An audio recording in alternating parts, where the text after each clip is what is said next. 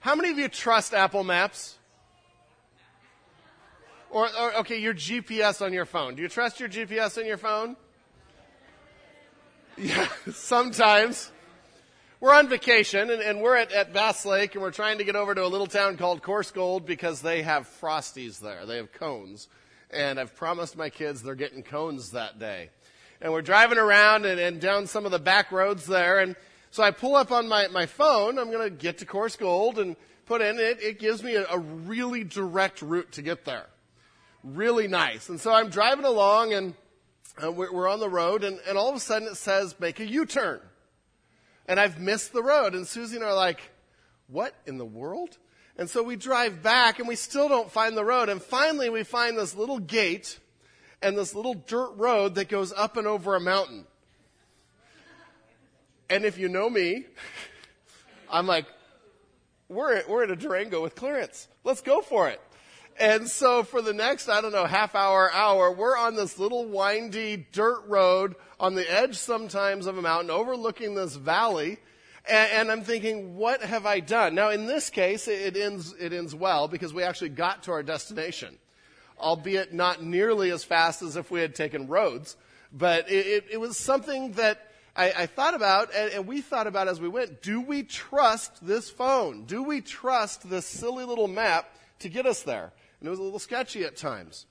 Uh, those of you on the college group, you may remember a trip where we went to In-N-Out based on our phone, and we showed up at some guy's door in his neighborhood, and it said, "You have arrived at your destination." And we're like, "No, we haven't." And um, but but we we trust these things, and and it's just a, a fun way of starting to think through the topic of trust. What does it mean to trust? And, and I, I, looked up trust in the dictionary, and it said to put your confidence or to, to act with confidence based on someone or something's integrity, character, power, or ability. I thought that's a, a really good um, a, a, really good definition. They went on to the next definition was uh, a confident hope, which is the definition I often use of trust. Today we want to talk about trust because it's funny to talk about it with an app. But one of the Christian things we always say is you need to trust God, right? But what on earth does that actually mean? What does it mean to trust God? So I just want to throw that out there. G- give me a couple of answers. What does it mean to trust God? Let's put some words to this, this phrase we use all the time. Don't worry. Okay? Are you looking at your notes? No, okay. no, that's, that's in there. Don't worry. Good. Okay? Because what does worry represent? Concern, a lack of confidence in a sovereign God. What else? What does it mean to trust God? Is it hard to put into words? It's what? It's the, it's the first place you go? Okay. I see what you're going, where you're going. Yeah. If we trust God, He's the first place we go. Do we always do that? No. Okay. What else? Someone over here let, us go Jack and then Teresa. Confident in his grace, which means he is above all things, knows all things, and he is executing his plan, whether or not I, I, I care, whether or not I can influence it. God is executing his plan. Teresa. Believing that the outcome will be right. So trusting in God believes that the outcome or his outcome will be right. One more. Jerry. To build your faith in God. Okay? Thank you. And so we want to explore this today, and, and, Isaiah explores this with King Ahaz. Unfortunately, King Ahaz is an example of what it doesn't mean to trust in God, and Isaiah is lifted up as an example of someone that does trust in God. But this is a challenge for us because every one of us in this room, I would bet, has come to a point of do I trust God or not? We come to situations, and usually they're trials, they're, they're difficult situations where we have a choice Am I going to act in a way that shows a trust in God, or am I going to act in a way that tries to take matters into my own hands? And that's what we're faced with in, in the passage in Isaiah today. That's what we see in the passage today. Turn with me to Isaiah chapter 7, and we're going to try to get through a little over two chapters today. So buckle your seatbelts. We're going to do some work and, and give an overview, not necessarily look at every verse today, but give an overview of what's happening. Isaiah chapter 7. If you don't have a Bible with you, there's a black one under the chair right around you. Please grab that and, and so you can follow along in God's Word, see what you're doing. what we are doing. Also, if you have your highlighters, feel free to, to highlight um, some of the, the themes that we see. I have listed those themes at the top of your notes again, so you have that God's glory and his attributes, his sovereignty and supremacy and trust in him, his judgment, but his hope and redemption, and then our response. And on the screen, I'll try to put up several examples of that as we go in several verses. Not every verse. You can, you can highlight those themes on your own as you see them, but I want to give ideas for that. So Isaiah chapter 7, and we jump into the story of Ahaz, King Ahaz. Last week we were, we saw that Isaiah was before the throne of God at the end of King Uzziah's reign, and this was Isaiah's call. And he was confronted with a holy, righteous, magnificent God. And he did what anyone would. He fell on his face and said, Woe is me, I'm a sinner. And God cleansed him and brought, brought him to a place of being a useful vessel for the ministry of God. And so now the very next chapter is his ministry. And, and the beginning, or at least near the beginning of his ministry, we've probably fast forwarded about five years to King Ahaz. Now, Ahaz wasn't the king right after Uzziah. Jotham was the, the king right after Uzziah. In fact, the, he ruled a little bit while Uzziah had leprosy. We talked about that last week. And, and then Ahaz overlapped him a little bit. Uh, it, it, wasn't a good time to be king if you wanted to live long. And, and so we have a, a, quick succession here until we get to Ahaz. And so we, we have Isaiah chapter 7, verse 1.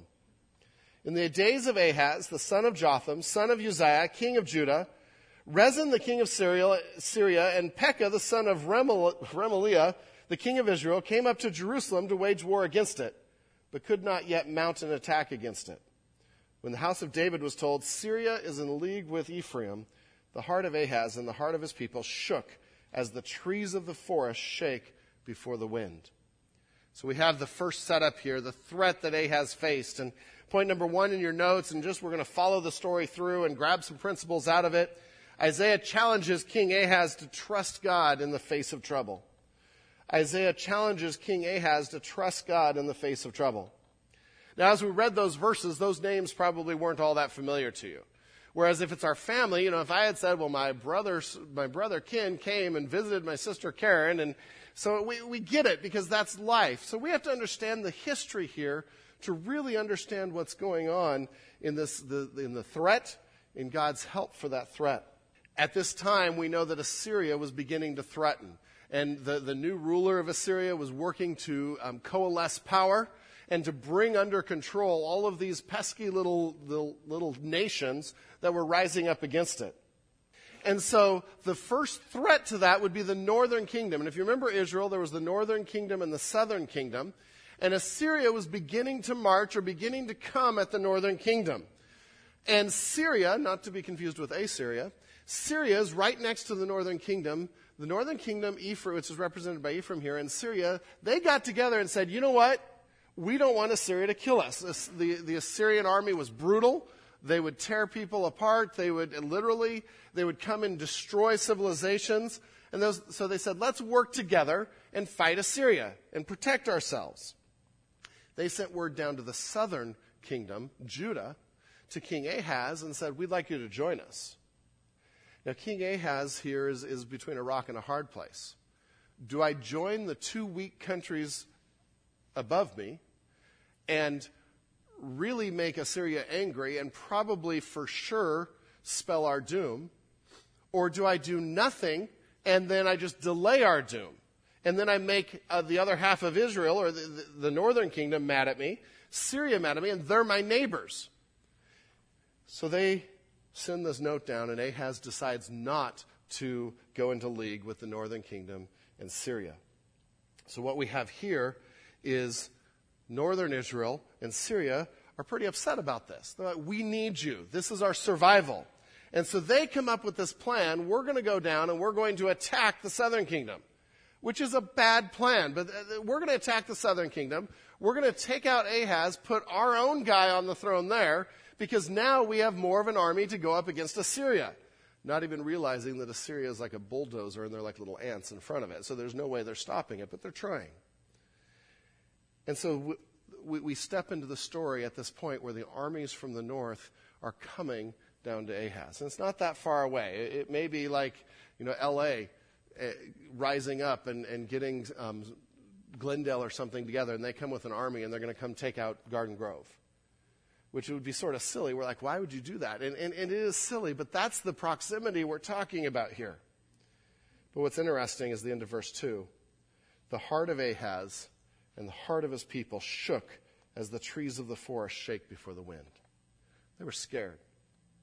They were worried that they'd be taken out, which tells you a little bit about where their trust was right from the start. And so Isaiah gets his assignment in verse 3. And the Lord said to Isaiah, Go out and meet Ahaz, you and Shear Jashub, your son, at the end of the conduit of the upper pool in the highway of Washer's Field. Now keep in mind, like we said in the intro, God had Isaiah name his children based on prophecy. And in this case, Shear Jashub, his son, means only a few of you will survive or a remnant will return. It would be like if I walked up to you and, and Zach, I'll use you. I, am in, I'm introducing myself to Zach and say, this is my son. Not very many of you are going to survive. That's his name. You'd be like, you're nuts. And, and, so he goes to the, Isaiah goes to the king and he brings his son that says, only a few of you are going to survive this. Great. Thanks. Looking forward to hearing more of your message. Where they're at is important too. They're up at the end of the conduit of the upper pool on the highway of Washer's Field. At this point in time, Jerusalem's water source was outside the walls of the city. And one of the ways, if you're coming to um, besiege a city, if you could cut off their water, you could really destroy a, a city very quickly. And so Ahaz is out there inspecting the water source, and they would do different things to protect it. We know that Ahaz's son um, did something completely radical and built a tunnel to protect it. Hezekiah's tunnel. We'll get to that a little bit later in, in the book, but no tunnel yet. And so Ahaz is out there checking on his fortifications, trying to figure out how he's going to hold off this army. And Isaiah comes to him. And in verse 4, and say to him, Be careful, be quiet, do not fear.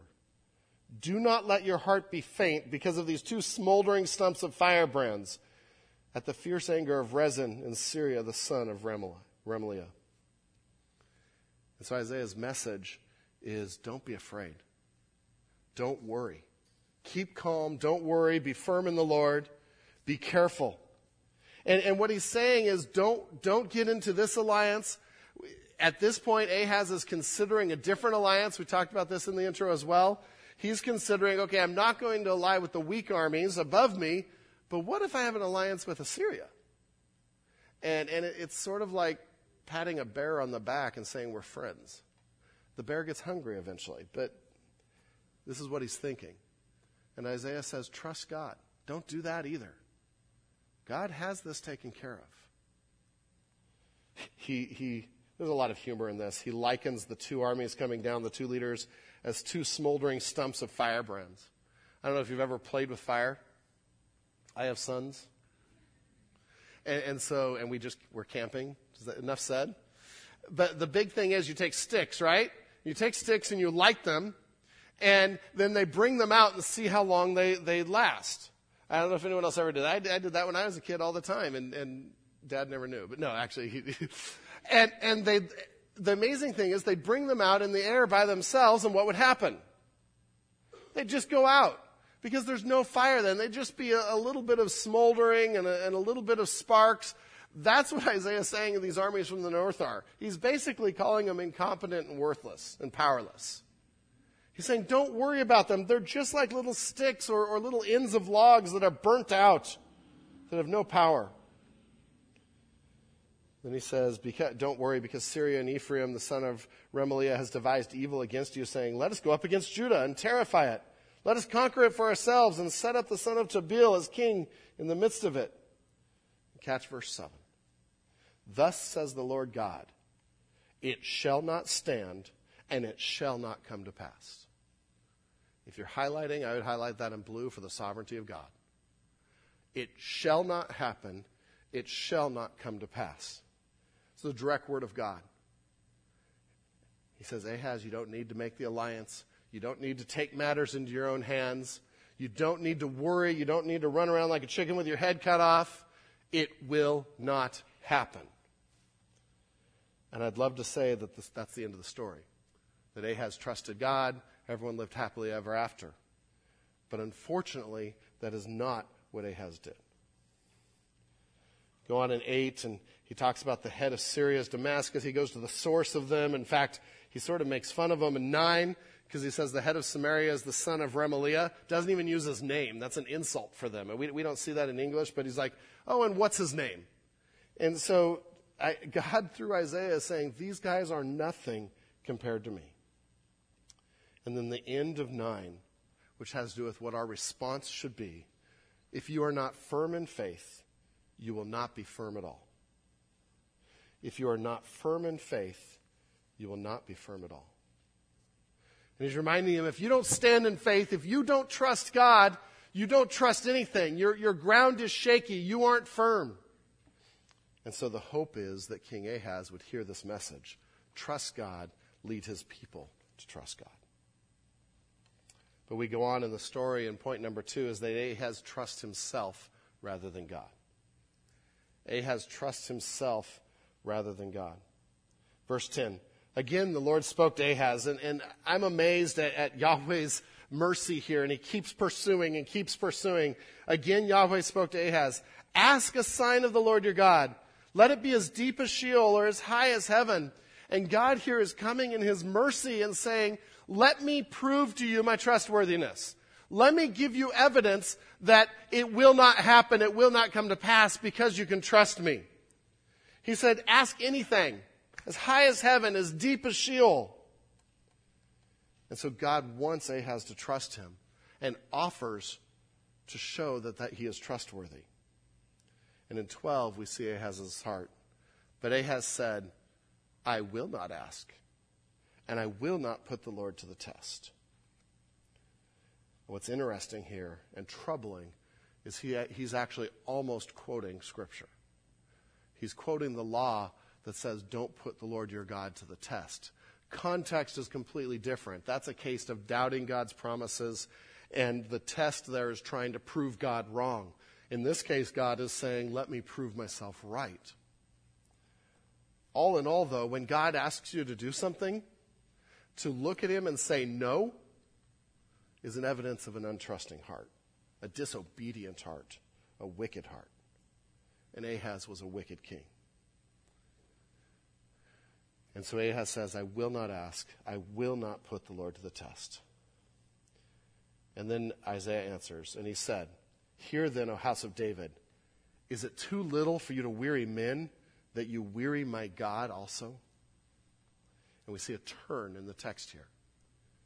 And we move from mercy to judgment because the opportunity was given and it was not taken. And what Isaiah is saying here is you, you, already, you already upset men. You're already annoying to men and exasperate men. Now you're doing it to God. That word for weary is the idea of exasperating. And to think about that, that he intentionally exas- exasperates God. See, God, Ahaz had a chance to trust God, but he wouldn't. He didn't trust God. He didn't wait on the Lord. He ignored Isaiah's godly counsel. That's part of this is God has spoken to him through godly counsel and he ignored it. And when we are determined to follow our own way, it's hard to follow other counsel, right? Because we don't hear it. And Ahaz wouldn't hear godly counsel, and he needed to humble himself and say, okay, let me, let me see what God has in mind. Let me see God. And so instead, we know from history Ahaz goes ahead and makes this alliance with Assyria pays a whole lot of money, bribes Tiglath-Pileser, the, the leader of Assyria at the time, and ends up putting the southern kingdom into a long, heavy servitude to Assyria. That if he didn't make his payments, retribution was coming, an army was coming. That was his good deal. That was his way. You know, all through this, I, I, I think of ourselves and yet we don't have an army coming down from LA. That's just an example. But we have trouble in life, and we have situations in life that we don't know what to deal with. We have fears and worries sometimes, whether it be situations that are happening to us with job or health or, or situations, or whether it's desires or dreams that aren't met. Maybe it's desiring a spouse or desiring kids or desiring a new job or whatever it is. And, and we get ourselves worked up and we worry, how am I going to make it? I want this, I want this, I want this. And we don't trust God's way because we're demanding it to be done our way. And Ahaz didn't trust that God could save them. And he says, I'm going to do it myself. I'm going to make a good deal here. The only deal that will help us survive. And it didn't. So now the story goes on. And as I study Isaiah, so coming into this series, I'm like, Isaiah is just like gloom and doom. It's horrid. Not horrid. We don't say that of God's word. But I'm like, okay, what are we going to get out of it? But every passage we talk through has hope mixed in with despair. It's always, yes, there's judgment of sin, but God. But God provides a way. And here we have it again and so in verse 14, point number three, Emmanuel. Emmanuel. And we get to a verse that's often used at Christmas time, but this is the context. And Isaiah is saying, trust God because he was with us. And if you don't trust God, be afraid because he is with us. See, the word Emmanuel means God is with us. And Isaiah here is responding to a lack of trust with verse 14. Therefore, the Lord himself will give you a sign an evidence, a proof that he is trustworthy and that he saves. Behold, the virgin shall conceive and bear a son, and shall call his name Emmanuel. And we know that Emmanuel means God with us. He shall eat curds and honey when he knows how to refuse the evil and choose the good. For before the boy knows how to refuse the evil and choose the good, the land whose two kings you dread will be deserted. The Lord will bring upon you and upon your people and upon your father's house such days as have not come since that day, since the day that Ephraim departed from Judah, the king of Assyria. And in this, the first half is hope, and I'd, I'd highlight the first half green, and the second half is judgment. But the message here is okay, you didn't ask for a sign, but God is going to give you a sign. He's going to give you evidence. If you had trusted Him, this would have been a blessing. This would have been hope. Because you don't, this same sign that God is with us will spell judgment. The message to Ahaz is God is near. God is close. See, when, when, we think God is far away, we don't think He's involved in our lives.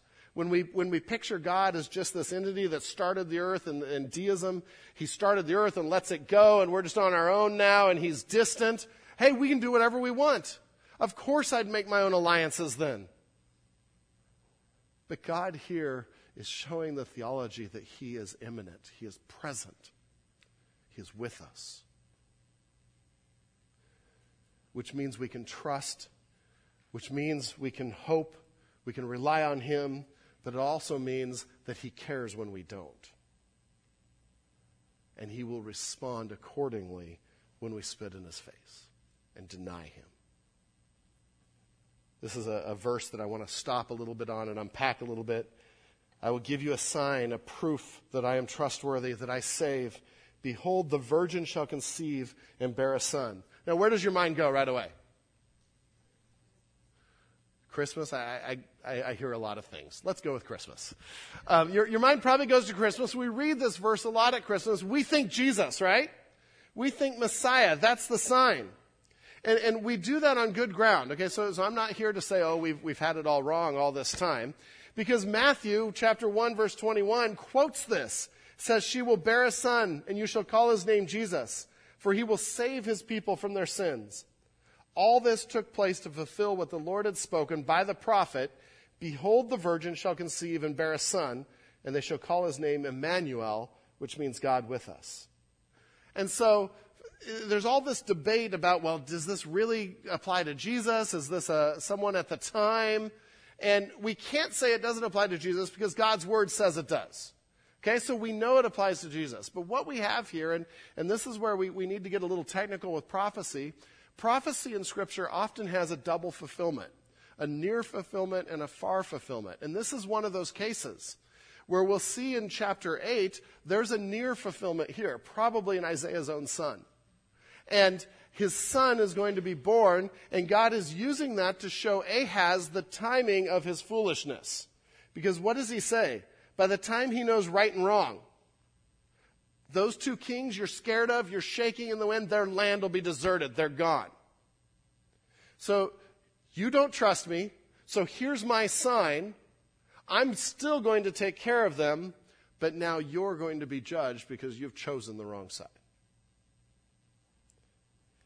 But the double fulfillment says that's the near or the partial fulfillment.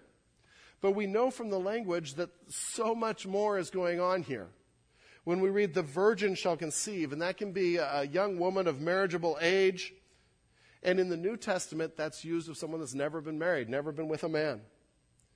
Going to conceive and bear a son. And we know that more is happening because his name is God with us. Isaiah's son's name is something else. We'll get to that. And so this is a double fulfillment. We're going to see a little bit of it now in the time of Isaiah, but it is pointing to the Christ. And, and I think there's a little bit of, okay, you've denied me, Ahaz. You're not trusting me. So I am going to bring salvation. I am going to bring an incredible light to this world, but now it's not going to be now. Now it's going to be after judgment, after the exile, and it's going to be in my son, Jesus Christ. And so there's incredible hope in this in the midst of darkness. Emmanuel, God is with us. He is not distant. Being compared to Ahaz, a righteous king compared to an evil king who was with them. You know, at Christmas time, we talk a lot about Emmanuel, and rightfully so. That God with us implies relationship, that He is not far off. It implies that we can trust Him, that He is walking through everything with us, every trial, every struggle. It's a picture of personal relationship. And all that's true. And I think when we understand the context of Isaiah, it's even more powerful because the context is a people that have turned their back on God. And God still says, I'm going to be with you. For those that don't follow me, there's judgment. But for those that do, there's salvation and relationship. We go on, and, and I know there's more that we can unpack there, but we want to uh, jump ahead. The next, uh, the next point is the effects of Ahaz's horrid choice. The effects of Ahaz's horrid choice. And so now we get to what, that, what the result of that sign is. God is with us. You rejected him. And so a righteous God must respond. And this is how he's going to respond, Ahaz. And starting at verse 18. In that day, and there's a series of four in that days here. I'd highlight those in red because these are judgment. In that day, the Lord will whistle for the fly that is at the end of the streams of Egypt, and for the bee that is in the land of Assyria. And they will all come and settle in the steep ravines and in the clefts of the rocks and all the thorn bushes, bushes and in all the pastures. It's interesting. He mentions Egypt and Assyria. That's who the, the um, alliance was with, that King Ahaz made. And he's saying, okay, the, the God you rejected, that you decided not to trust, because you thought Assyria and Egypt would be such a better option, he just whistles, and even the flies in Egypt come at his, his beckon. The bees of Assyria, and they were known for those there, they just come. And it's showing the sovereignty of God, which is why I have that in blue. The sovereignty of God that He is going to use them actually as part of the judgment of, of Judah. The judgment for not following God, for not trusting God. He goes on to list some more things that you can read. Um, the Lord will shave with a razor that is hired beyond the river, uh, the head and the hair and the feet, and sweep away the beard also. And we know that one of the ways that you really insulted somebody was to shave them. Shave their head and shave their beard off. I was thinking we could do an example today. Let's see, who has a beard? No, just kidding. I think of Brian. hey, come on up. Will you volunteer? And you'd be like, no. But to them, that was a horrid insult. And so God is saying, you will be insulted, you will be shamed. In fact, uh, Sennacherib, the next Assyrian king who'd, who'd come and, and besieged Jerusalem, he, wrote, even wrote, which is hard on you know stone and, and everything, I cut off their beards. That was his, his brag. I cut off their beards. And so he's saying, You're going to be embarrassed and humbled and shamed. In that day, a man will keep alive a young cow and two sheep, and because of the abundance of milk that they give, he will eat curds. For everyone who is left in the land will eat curds and honey. Now that's a confusing one, but basically he's saying it, it's, it's not going to take very many cows or sheep to feed the people that are left. Because no one's going to be left. He then goes on to, to the vineyard, which we talked about two weeks ago, and said, Where there should be vines, thousands of vines, it's going to be briars and thorns. And he's painting a picture of destruction of the land because Ahaz did not trust God. He goes on in, in chapter 8 to describe this further. Time of the conquest in, in 8 1. Then the Lord said to me, Now this ties to the sign. Then the Lord said to me, Take a large tablet and write on it in common characters, the idea being so everyone can read it, make sure everyone knows belonging to Maher Shalal Hashbaz. Now, I know a lot of you know what that means. Because you use that every day, right? No? No? Hey, John, Maher Shalal Hashbazaz. Um, and we just don't say that, but, but understand, we have to understand what it means and what God is doing. And in fact, in chapter two, in verse two, he says, and, and I will get reliable witnesses. Uriah and Zechariah, they're going to look at this and verify I've written this down. And what he's doing is he's using a name again of a son to make a, to, to make a point. Maher Shalal Hashbaz means speed, spoil, haste, or booty. Or if you, if you had to, to word it a different way, spoil speeds, prey hastens. The idea, he, he named his son, You're going to be invaded quickly. So that's my other son that I can introduce. I can introduce only a few of you will survive and you're going to be invaded quickly. Think of the commitment of Isaiah to God's, God's word. I mean, this, is, this is awesome. I asked Mark and Jeffrey if I could change their names. no. But understand what's happening here.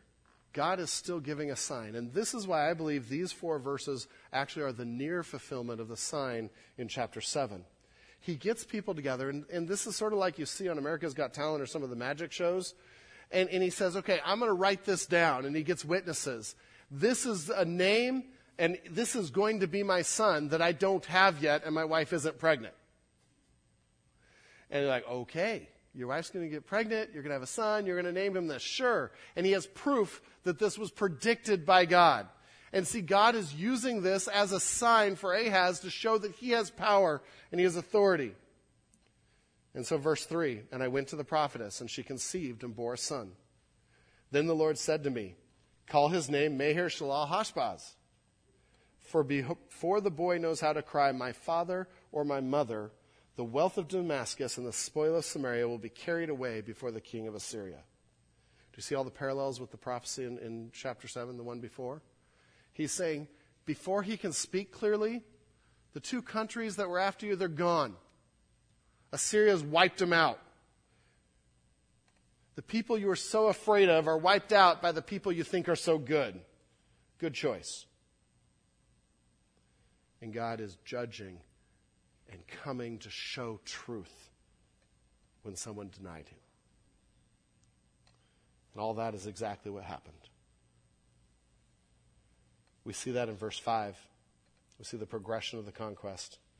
Yahweh spoke to me again. Because this people has refused the waters of Shiloah that flow gently. And again, there's just a lot of things in Isaiah we have to understand. Shiloah was a stream that, was, that came from the, the Gihon spring that provided water again to Jerusalem. There's a theme of water here. And and it provided water to the valley below, and it would flow gently. And he's saying to the people of the north, because you refused this, because you refused Jerusalem, you didn't want to worship where I wanted you to worship, you didn't obey me, and because you rejoice over Rezin, the son of Rem- Remaliah, you're following someone else, therefore, behold, the Lord is bringing up against them the waters of the river you didn't want my gentle water, so here comes a mighty river, mighty and many, the king of Assyria in all his glory. And he goes on to paint that Assyria's army is going to come like a river overflowing its banks that just floods and takes out everything. Worse than what we're seeing in Baton Rouge in Louisiana. It's just going to take out everything. And he's expanding on that judgment. The northern kingdom rejected God. They are now judged. But then at the end of 8, and it will sweep on to Judah. And Isaiah basically tells Ahaz, You're next. It will overflow and pass on, reaching even to the neck. Its outspread wings will fill the breadth of your land, O Emmanuel. And that word is used again because the theme is God is with you. If you trust Him, He'll watch out for you. If you deny Him, He will judge. You can't have it in the middle. And so He says, Oh, this is your land, God, and it's going to be devastated because your people did not follow you. But then in 9 and 10, we jump to green. We jump to hope again as, as God is always giving hope because He loves us. He is full of grace as well as righteousness and wants us to come to Him. And in 9 and 10, be broken, you peoples, speaking of the Assyrians and, and the peoples beyond Israel here, and be shattered. Give ear, all of you, for countries. Strap on your armor and be shattered. Strap on your armor and be shattered. Take counsel together, but it will come to nothing. Speak a word, but it will not stand for God is with us. And your text doesn't use Emmanuel there, but that's what it is in the Hebrew Emmanuel. God is with us. And so, this, this theme, this idea of Emmanuel, God with us, he's now saying gives hope. If you will just come to him. And it, it, it gives hope that the people that are attacking will not wipe out Israel completely. And he's talking about the future there the distance. I love Psalm 30, verse 6, that compares God's righteous anger and his justice or in his grace. For his anger is but for a moment, and his favor is for a lifetime. Weeping may tarry for the night, but joy comes in the morning. And I don't know where everyone in this room's at. Some of you may be fighting God and wanting to do things your own way and, and fighting, trusting God. Some of you may have never given your, your life to God. And, and you're like, I don't see why I should. I, I don't understand this Christianity thing. I urge you to see God as Savior. That God is with us. He is here to save. He is offering grace. But make no mistake, if we reject Him, the only right result is judgment. And so we have a choice serve God or don't. But either way, God is with us. And so we get to the response. Point number five. We respond to Emmanuel by fearing God and trusting Him. We have two different paragraphs. Most of your Bibles are broken into paragraphs, and two different paragraphs. The first talks about fearing God and, and encourages Isaiah to fear God more than man. And so now the, the focus sort of shifts to Isaiah and how he's walking with God, how he's trusting God. And in verse 11 it says, For Yahweh thus spoke to me with his strong hand upon me, his presence of his word, and warned me not to walk in the way of this people, saying, Do not call conspiracy all that this people calls conspiracy, and do not fear what they fear, nor be in dread. Then a key verse in this paragraph. But the Lord of hosts, him you shall honor as holy let him be your fear. Let him be your dread, and he will become your sanctuary. And so when we think of what it means to trust God, what it means to fear God, the first thing here that is mentioned is to honor God above all else, to fear him. And, and, and it's interesting because verse 13 it says, You shall honor him as holy, which means you shall set him apart as completely other. And the idea of honor is that you act on that. So, so this, is, this is an act of waiting on God, an act of trust in God that says God is holy, He is above all things, and I'm going to respond. I'm going to follow that. I'm going to fear Him. It'd be in awe of Him, but also fear His response to sin, and let that dictate my behavior. One author said it means to act in a way in accord with His holiness to act in a way that is in accord with his holiness. And we see a wonderful promise in 14. If we follow him, if we, if we care more about what God thinks than what man thinks, he will become a sanctuary, a refuge, a place of protection. But then the other side, because God is with us and, and he cares if we don't follow him too, and a stone of offense and a rock of stumbling to both houses of Israel, a trap and a snare to the inhabitants of Jerusalem. And many shall stumble on it. They shall fall and be broken. They shall be snared and taken. Those that fear God, a sanctuary. Those that don't, a stone of offense, a rock of stumbling, a trap, a snare.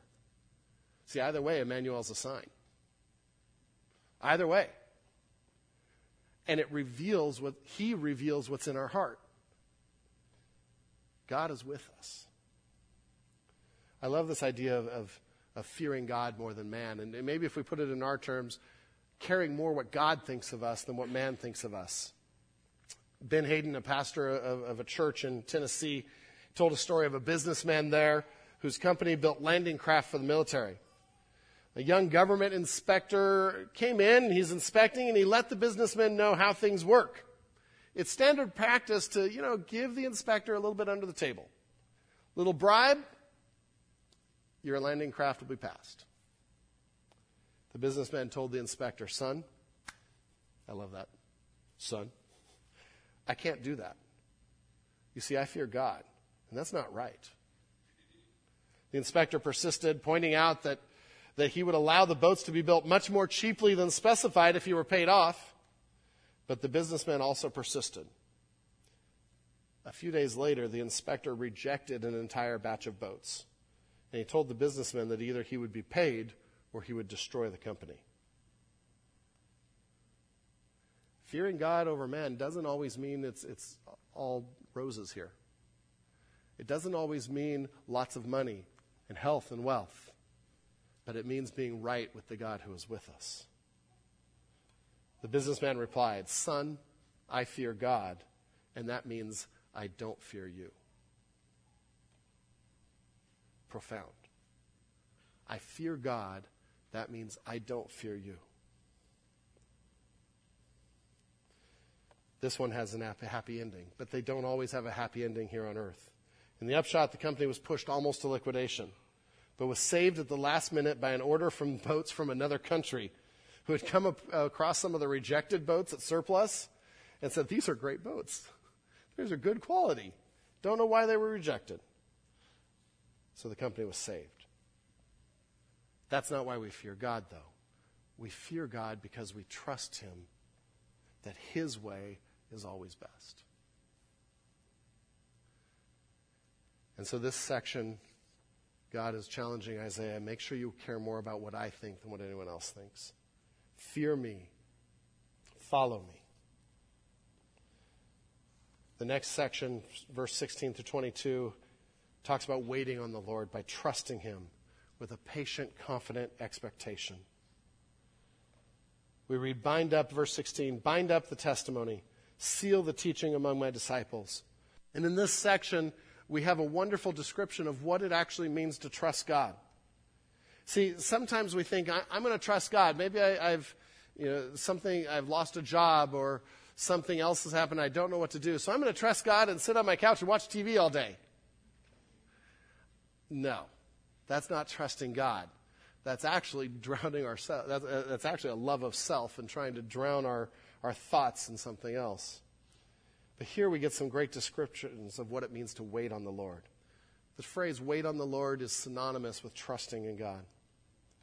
Verse 16 bind up the testimony, seal the teaching among, among my disciples.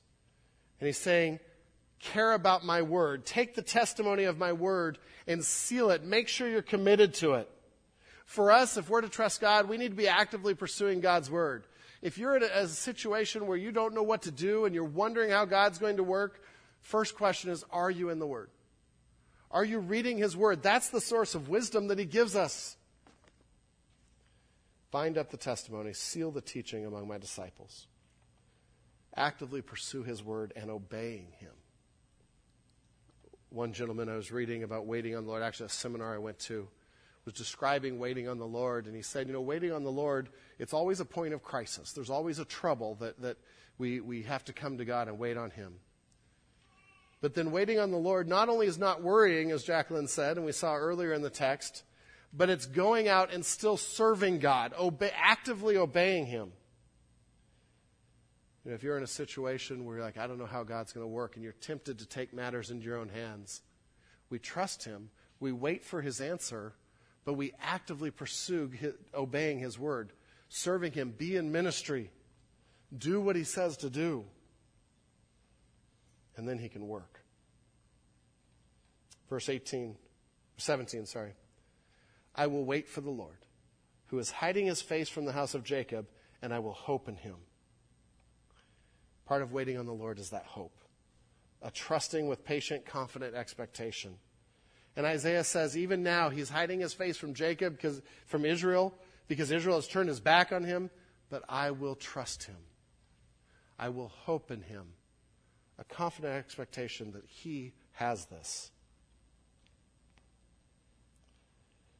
Verse 19. And when they say to you, inquire of the mediums and necromancers who chirp and mutter, should not a people inquire of their God? And the message to Isaiah here is they're going to say, Let, let's go talk to dead people and find out what they think, and mediums and witches, and, and let, let's find out some wisdom there.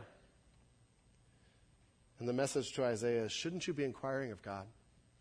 Isn't that our, what should, our first step should be? Prayer, on our knees, seeking godly counsel. It's sort of silly to, to try to get wisdom from dead people when we serve a living God. Now, I, I, know we don't go see mediums and witches, but for them that was a way. But we have all kinds of other counsel and advice we seek, right? Before the living sovereign God who is executing his plan and cannot be thwarted. So, who should we ask? And so, waiting on the Lord, trusting Him in a difficult situation. Yes, it's not worrying, but it's actively pursuing His word, trusting Him, and then being in prayer, seeking His counsel. Verse 20 goes back to the word, to the teaching and to the testimony. To the teaching and to the testimony. Go back to the word. Go back to truth. Saturate yourself in that. If they will not speak according to this word, it is because they have no dawn. They have no light. And he goes on in the next couple of verses to go back to the judgment of people that don't follow God. They're living in darkness. And it's a challenge to us to remember that when we pursue our own way, it's always, it always leads to darkness. It's dark. So, what do we do with this? We could take this just as a, a, wonderful story about Ahaz and Isaiah and what a godly man Isaiah is and what an evil man Ahaz is. But this is God's word that is designed to teach, to instruct, to challenge us, to correct us. And the corrective here is to see that God is with us, to see that we have nothing to fear if we are following God. And that gives a confidence, that gives a hope, that should change how we act. It should change our, our demeanor. It should change how when we, maybe there's medical issues, we go to the doctors and it, it, it's a difference of, am I all depressed at a doctor or do I have hope? Because when we have hope, when things are, are tough, when life is falling apart, people notice. What do you need to trust God in right now? And does your confidence and your attitude show it? There's no room for letting things just, just get us down to a point where we can't even function because our hope is in the Lord. I think another lesson out of all this is how often do we take matters into our own hands? And, and th- this is a hard, uh, hard to see the line between actively following God and, and seeing what He's doing and taking matters into my own hands. And, and I think the key there is am I seeking His Word? Am I seeking counsel? And am I seeking Him in prayer? Because if, if my solution to this is contrary to God's word, that automatically invalidates it. If it's contrary to godly counsel around me, or if I'm afraid to seek counsel because I'm afraid what they might say, right? That's, that's usually what we do now. Rather, rather, we just don't seek it if we know someone's going to disagree with us. That's a red flag that says I'm not trusting God.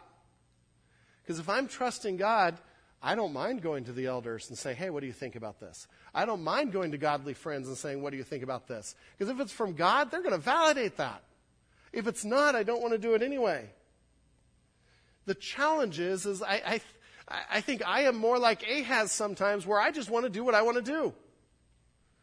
And I'm going to find a way to make it look like the will of God. I prayed about it for five seconds this morning. This is what God wants in my life. And yeah, for me, it's, it's not an alliance with Assyria. For you, it's not an alliance with Assyria. But maybe it's compromising on something we shouldn't be compromising. Those of you looking for a spouse, maybe sometimes it's like, I just want to be in a relationship, I just want to be cared for. Maybe it doesn't really matter if they're a believer. The problem is, God's word says it does. Godly counsel will tell you it does. And we compromise and we do things our own way to solve our own problems that have already been solved by the King of Kings. Maybe it's compromising at work, saying, if I don't do this deal or if I don't say this, I'm going to lose my job. Or if I do this, I can be noticed and get a, get a promotion. Even if it's, the deal's a little sketchy. Even if I have to fudge the truth a little bit about our product. And we sacrifice integrity, which sacrifices a trust in God at the altar of personal ambition. God is with us through every choice we make, through every difficulty, through every good time. And so He is with us when we decide whether to trust Him and rely on Him. And that means sometimes times of uncertainty where we have to wait for God to work. And He may not work for a day or a week or a month or a year. And we still are to faithfully obey Him, serve Him, move forward, and say, God's got this but what confidence we have because God is with us. The sign demands a choice. Do we do things our own way, or do we trust and wait on God, even if it's not what I want? I want to end by reading the, the first seven verses of chapter 9, and then we'll, uh, we'll sing a couple of worship songs together. But this just summarizes it up. It comes back to the sign. It comes back to Emmanuel and paints the difference between darkness and light. Because the people of, of Judah now, they're left in darkness because of the choice of King Ahaz. But there's still hope. But there will be no gloom for her who was in anguish. In former time, he brought into contempt the land of Zebulun and the land of Naphtali, but in the latter time, he has made glorious the way of the sea the land beyond the Jordan, Galilee of the nations. And he's saying, yes, they're going to be destroyed now, but God is going to make this right with his, his son. The people who walked in darkness have seen a great light.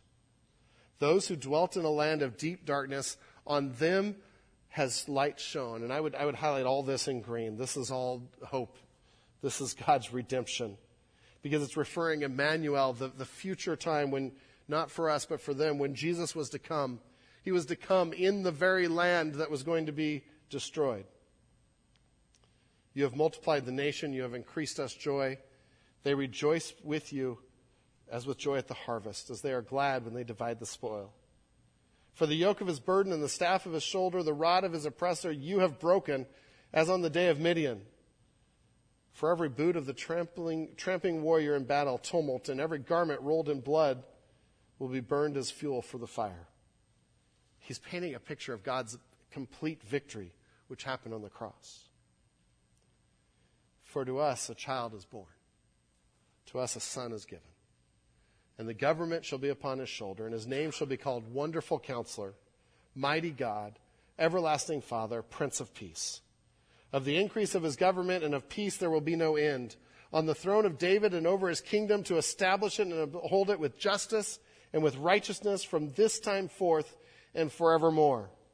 The zeal of the Lord of hosts will do this. And this section on Ahaz, the wicked king, is ended with a picture of the righteous king that is going to make it right. The title today was To Trust or Not to Trust. Because God is with us, Emmanuel is here I challenge you this week to look at your lives and to say, have I even gone to prayer about this? Have I even sought counsel about this? Have I even thought whether God wants me to do this? Am I trusting God? Because He is trustworthy. He is Emmanuel. Let's pray. Lord God, oh, your scripture is rich. Lord, when we understand your justice, when we understand your righteousness, your hatred of sin, we understand the depth of your love and your grace that sent your Son to pay that penalty and die on the cross in my place. And Lord, I can just sing, Christ has come, and worship you. Lord, I pray that you'd help us as a people to, to trust you, to truly go to you first, to truly know that you've got this, to truly trust your word and follow your word, Lord. Strip away the worry, strip away the attempts to do things our own way, and help us to know that you predicted 700 years in advance when your son would come to bring salvation. And that's evidence that you can work in my life. We trust you, God. We praise you. We are your people. In Jesus' name, amen.